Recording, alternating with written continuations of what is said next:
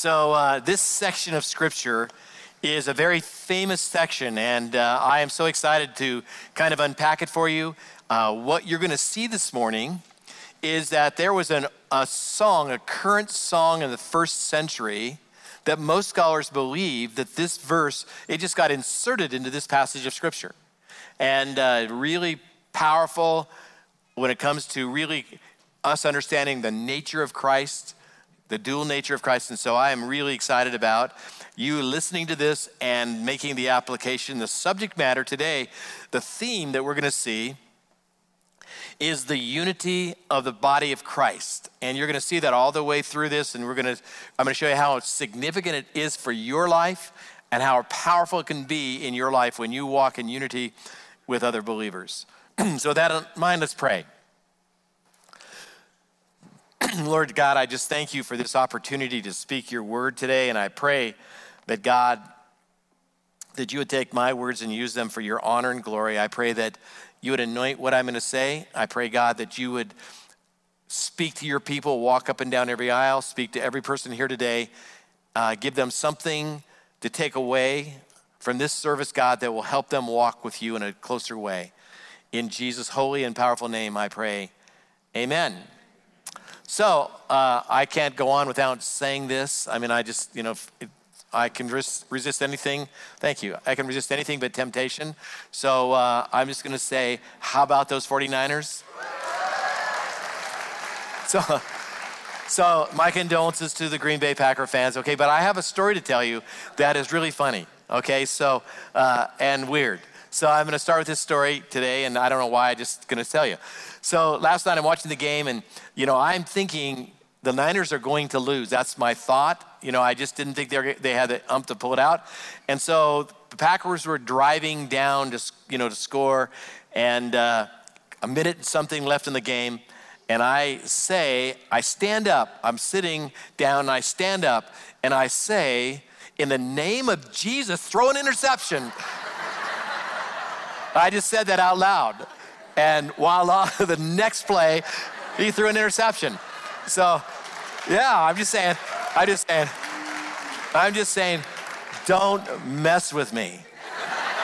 I'm just saying, don't mess with me. That's all I have to say about that subject matter. I, I just thought it was funny, so I just thought I'd share it with you before we get started. So, you okay with that? You all right, all right with that? Have a little fun in church? Yeah, okay? All right. So, Today, like I said earlier, the subject matter is the unity of the body of Christ. And uh, I think this is something that we underestimate how much power is there. And oftentimes we underestimate, underestimate the idea of what really happens when I, when I choose to walk in unity with other believers. So the question then is as we look, we're going to walk through this text. As we look at this text, why would Paul write this? Why would Paul write the importance of the unity of the body of Christ? So let me suggest three things. First thing, there are three reasons. First thing is for the sake of the gospel. He wrote it for the sake of the gospel. Watch this. Only let your manner of life be worthy of the gospel. Stop right there. Soak that in. The life that you're now living you are called by God. You have a calling by God to live a life that is worthy of the gospel of Jesus, to reflect the gospel of Jesus. So let's just take that in for a minute. Uh, so that whether I come and see you or am absent, I may hear that you are standing, watch this, standing firm in one spirit, with one mind, striving side by side for the faith of the gospel. Notice with me that Paul ties walking in unity together with a worthy walk with God and with the idea of walking in the power of Christ Himself. I mean, see that all wrapped up together in, in one thing. It is really amazing what happens when the body of Christ actually walks together in unity. And so we're going to talk about what that looks like, how I accomplish it, and uh, I think it will be very powerful for you to hear. So I want to start with a story. So many Gothic churches in the Middle Ages built these magnificent, powerful cathedrals. And you, you see them in Europe all over the place. You see pictures of them.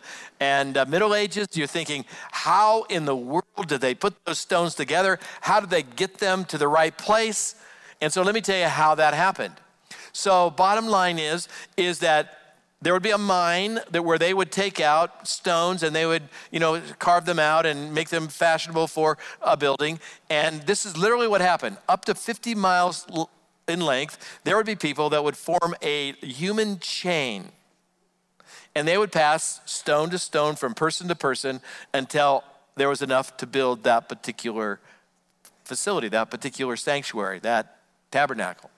And so i just want to say when you think about how impressive that is I mean, we have a hard time walking across the street to go to Starbucks, let alone standing for, you know, maybe days or months or how, who knows how, how long, standing in a line, passing stone to stone, and you see the power of unity in that process. They didn't have the kind of equipment you and I have, they didn't have any of those things, so that's how they improvised, and they did it through unity. I want you to see that as the power of God. The second thing I want you to notice with me not only is it for the sake of the gospel, why is Paul writing this? It's also because of the dangers you and I face as believers. So, bottom line, we didn't say this when you signed up for Christianity. We didn't get up on the stage and say, hey, it's really dangerous, so maybe you should rethink it. Um, we didn't say that at all.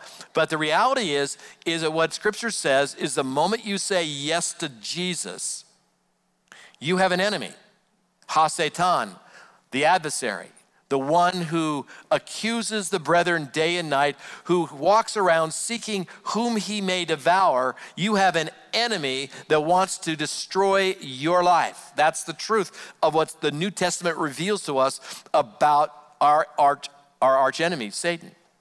And so, for you and I to be protected, there are several things that God has given to us. The armor of God is an amazing thing, but also, there is safety in the unity of the body of Christ. So, Paul writes to the Philippians and he says in verse 28 and not frightened in anything by your opponents. There's going to be opponents. That is a clear sign to them that they're destru- of their destruction. Notice with me, the sign of our enemy's destruction is our unity together. Do you see that? That's what the scripture said right here. It's a sign of their destruction. And then it goes on to say, uh, but of your salvation. Not only is your unity a, a sign of this destruction, but it's a sign of your salvation and that from God. For it has been granted to you that for the sake of Christ, you should not only believe in him, but also suffer for his sake. So, because of our enemy, because suffering is never done well alone, speaking from personal experience, because suffering is never done well alone, you need the body of Christ to endure your enemies and to endure the suffering that is coming your way because you named Jesus as your Lord and Savior. That's the second reason Paul says unity is essential. The third reason is because of our mutual relationship to Christ and to each other. Now watch this in Philippians 1:30 and and then verse 1 of chapter 2, he says, "Engage in the same conflict that you saw and I saw I had and now hear that I still have." In other words, you and I are connected. He's saying to these Philippians, you and I are connected by our suffering. You've had it, I've had it. We have this fellowship. We have this we have this togetherness. We have this we have this sense of oneness that you would never have outside of us having this suffering that goes on inside the, the Christian life as we suffer together. And what happens is oftentimes when we get bad news, when we have loss in our life, when we have something that causes us to really just you know withdraw that's exactly what happens is that we withdraw we start we stop attending churches. I you know i i just I, i'm struggling so what do i do? I separate myself. Exactly what the enemy wants you to do because there is something that happens when you and I connect ourselves together inside the body of Christ. Then in the next chapter 2 verse 1 it says, "So if there is any encouragement in Christ, and the phrases here in the Greek in the Greek language are very explicit, and literally it would say, if there is any, and there is. That's the implication of this particular particular text. So if there's any encouragement in Christ, any comfort from love, any participation in the Spirit, any affection and sympathy, and there is all those things as we walk together in unity. So that answers the question why would Paul write this? Why is unity so important for your life? Because I'm going to tell you something money back guarantee, there will be a time in your life that you can't do it alone. It will be too much, too hard, too over the top And you're going to need the body of believers that are going to walk with you, pray with you, serve you, help you. That is why Paul is writing this for you and I to understand how important unity really is. So that answers why. Now let's look at what does unity look like for just a few minutes. What does unity look like? So verse 2 says, Complete my joy by being of the same mind, having the same love, having the same love, being in full accord and in one mind. So let me just give you four defining characteristics of love, of this unity that we walk with. One is having one mind. And what I mean by that, what, what Paul means by that, is that we don't have to agree necessarily in everything there is. We don't have to agree. You and I can have great disagreements about things like faith and how, how lives, we live it out, the application of that faith. We can have great disagreements, but the bottom line is we have one Christ, one Savior, one God, one baptism into him. We have one we are one in that area. So we have to be one in those areas. So one in mind, one in love. We have to express the same love that Christ has for us, this Chesed type of love, this love that is loyal love, one in spirit and one in purpose. So we can have great dis- disagreements, but those things have to be intact for you and I to have a, a, a quality of life when it comes to walking in unity of the Spirit. So I've had the great opportunity to travel all over the world, and I was actually I went to, into Russia before the wall came down, and uh, there was I experienced a lot of really really interesting things. And I want to tell you something about the Russian people. They are such loving, generous, amazing people. That's what I discovered done a dozen trips there. But this is what I also know is that from the time they were small children, they were indoctrinated and, and they, were, they were told what to believe. And if they stepped out of line, they were forced to believe it.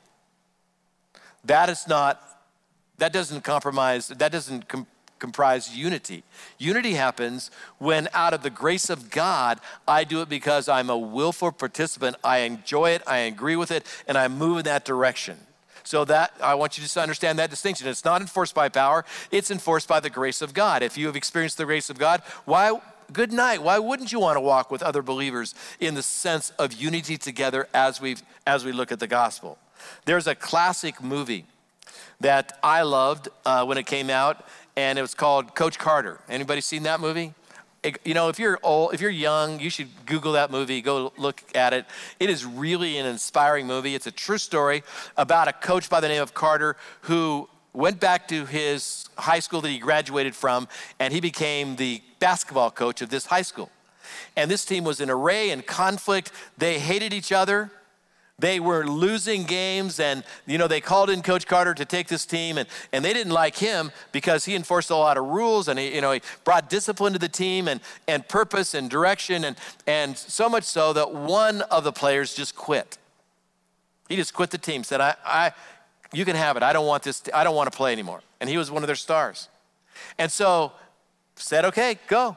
About two or three weeks later, this team began, you know, through a process of time, this team began winning, and he had a change of heart. He wanted to come back to the team. He wanted to come back and play for Coach Carter. And so he asked, could I come back? And Coach Carter said, yeah, you can come back, but here's, here's, here's what's going to happen. Uh, between now and Friday, you have to do 2,500 push ups. 25, some of you can't do one. 2,500 push ups. Oh, man. And in addition to that, you have to do a thousand suicide drills and and uh, and he came back on Friday and said I couldn't I couldn't do it. And uh, his arch enemy on the team said, "I'll do it. I'll step in. How many how many do you have left?" And the rest of the team stepped stepped into the breach and they did the push-ups and the suicide drills and he was accepted back on the team. And I'm going to say to you, as you look at that movie, it defines what unity is about: a willful humility that serves others. When you have that, there is a unity of spirit, one in mind, one in purpose, one in love, one in everything else. So, with that in mind, uh, let's think about verse 3 now. If I'm going to walk in unity, there's going to be some things that I need to get rid of in my life. There's things that I've got to figure out. I can't do this anymore. One of them is an unhealthy sense of competition. Show you the verse in just a minute.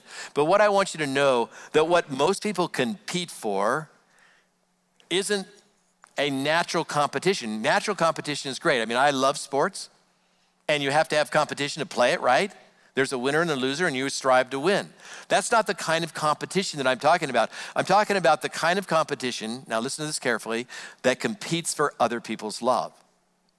That's unhealthy, it's unnatural, it's ungodly, and social media puts it out in our face all the time. And I'm just gonna tell you, it has ruined the sense of unity that we could walk with because when I look at social media, I have to understand a couple things. None of that is true. It's not true. And I can even alter the, my face on social, social media so that I look like Shane. I'm just saying. I can do that. I can do that. And I'm, I'm saying this unhealthy competition destroys this sense of unity. So let's look at the verse, verse three. It says, Do nothing. How much?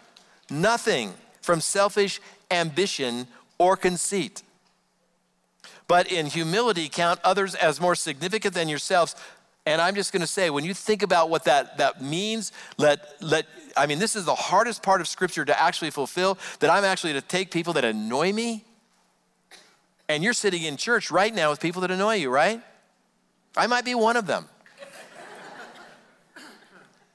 and you're worshiping Jesus and you're at the same time you're you're annoyed, you know, by something, someone, and I'm and so what this verse says is for me, for me to really walk in unity, I've got to get rid of this conceit that's in my life and I've got to look at others as more important than myself and I've got to serve them and look at their interest as more important than mine.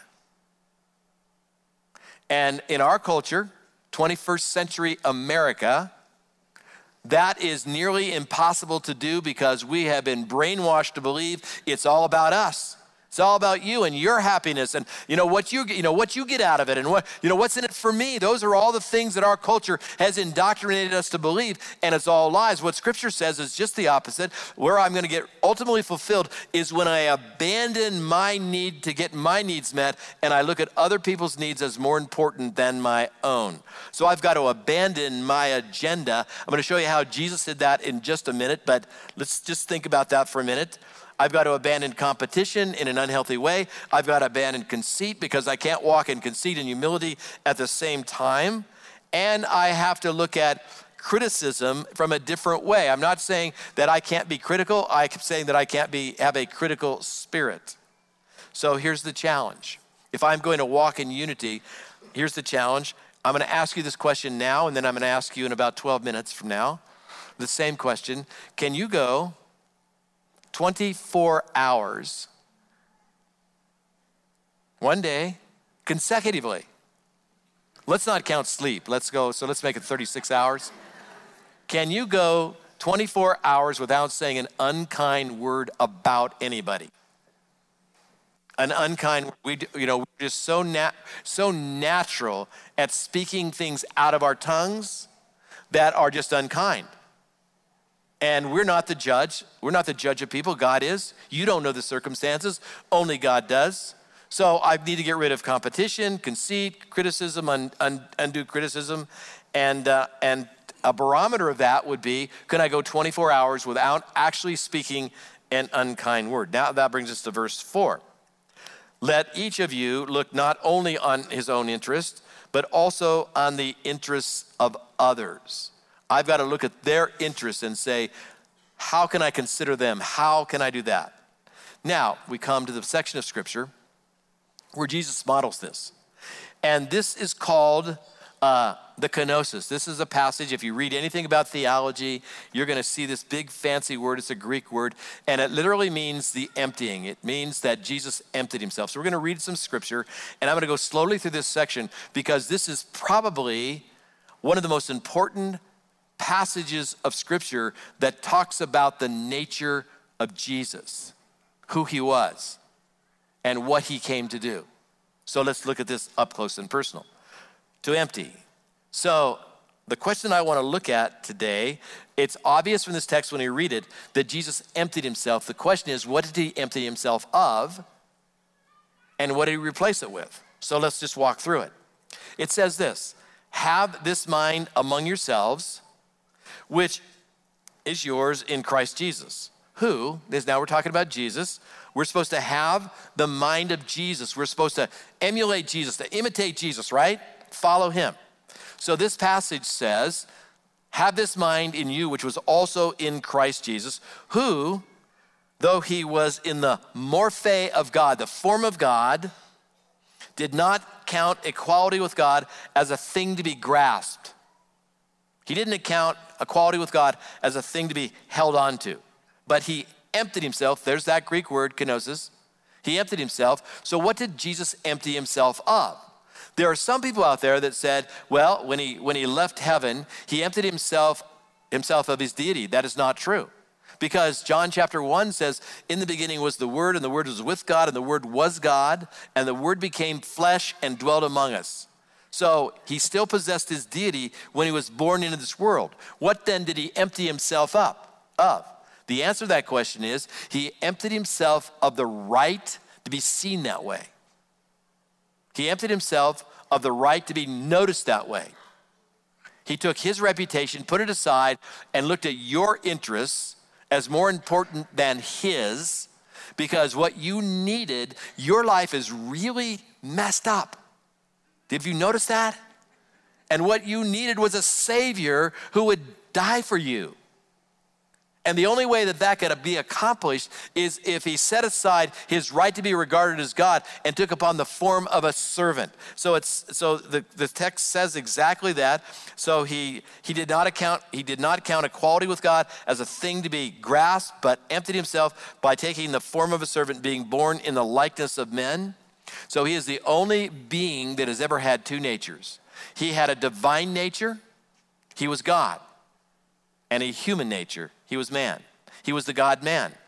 This passage is the clearest New Testament teaching as to who Jesus really was and is and is to come. So he took on the morphe of a servant, being born in the likeness of men and being found in human form. He now watch this. He humbled himself by becoming obedient to the point of death, even the death on a cross.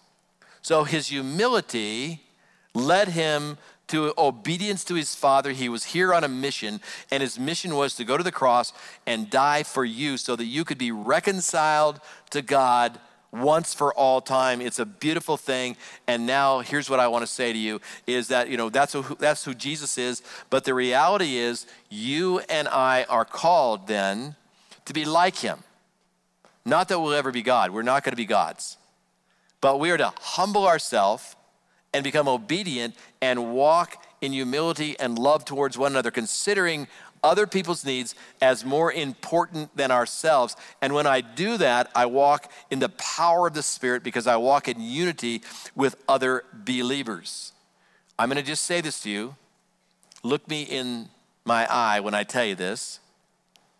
You can have no more power. You can have no more power than that to which you are connected to other believers. You want the power of God? You want the power of God? You want the power of God in your life? Then you've got to be connected in humility to other believers to receive it. You can't get it any other way. It's not, God's power isn't given to independent contractors.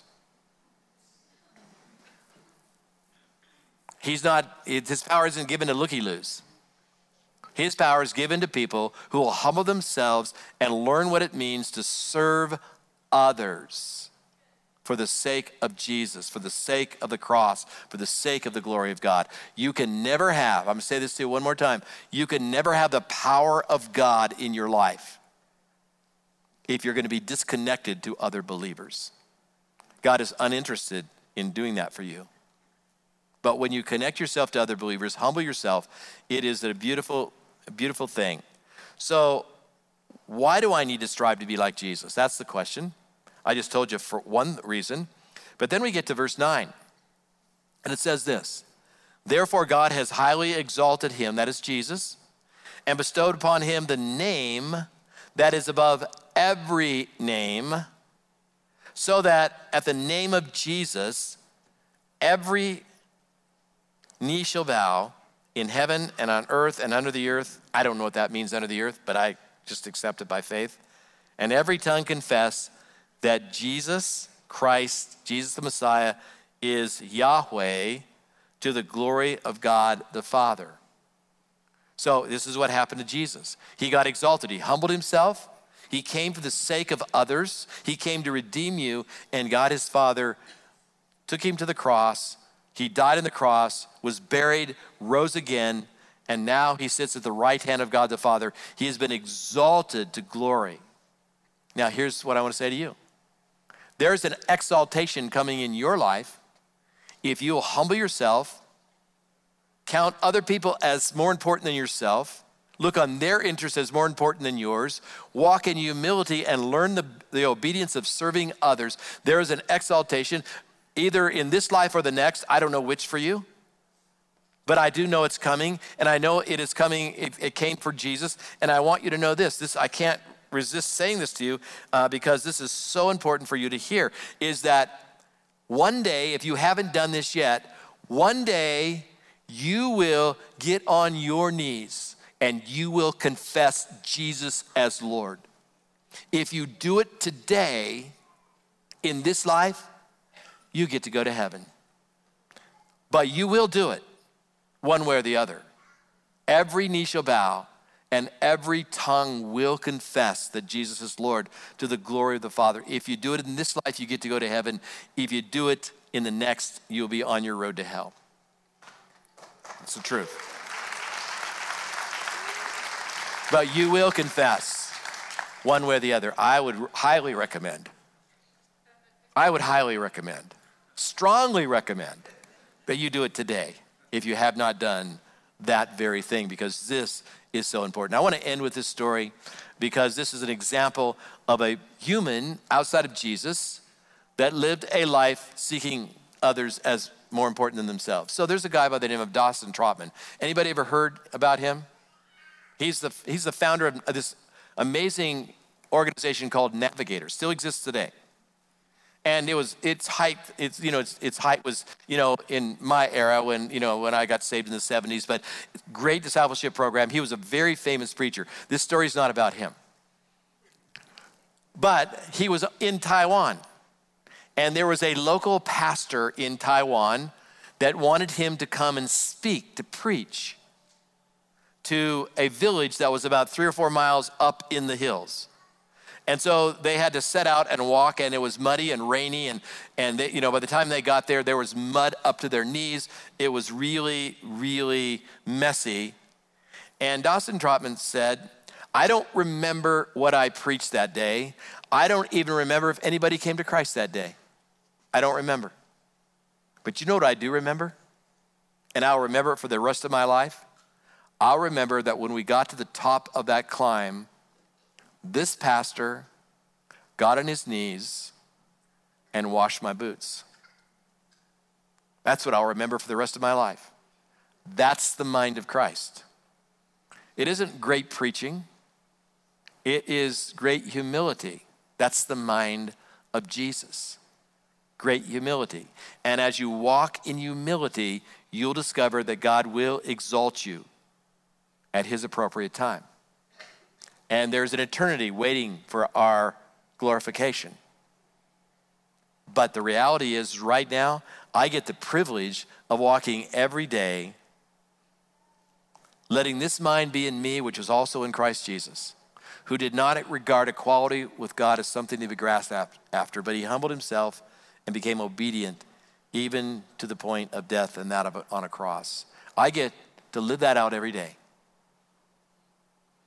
as a privilege as a Christ follower to humble myself before God and to serve others as an expression of my humility.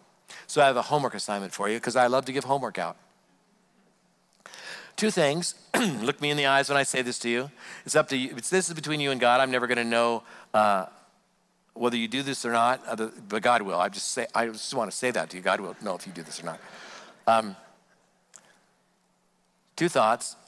Will you today start actively serving Jesus? Starting today.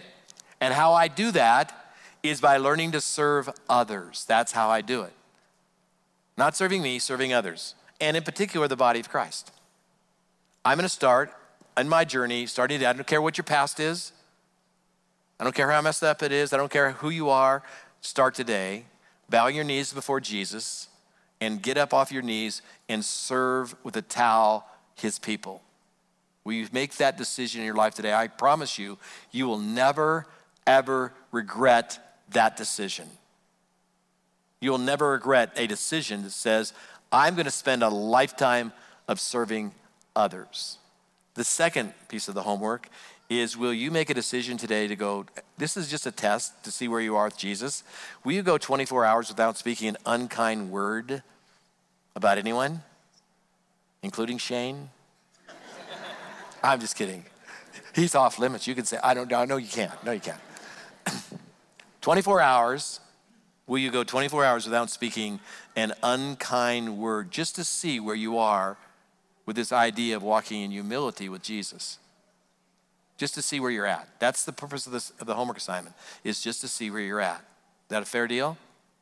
24 hours, no unkind word, just to see. Father, thank you for this day. And my prayer, God, is that you'll take my words and use them in some way, some fashion. I thank you for just the opportunity to serve your people today. And may you be glorified in Jesus' holy and powerful and awesome name, I pray. Amen.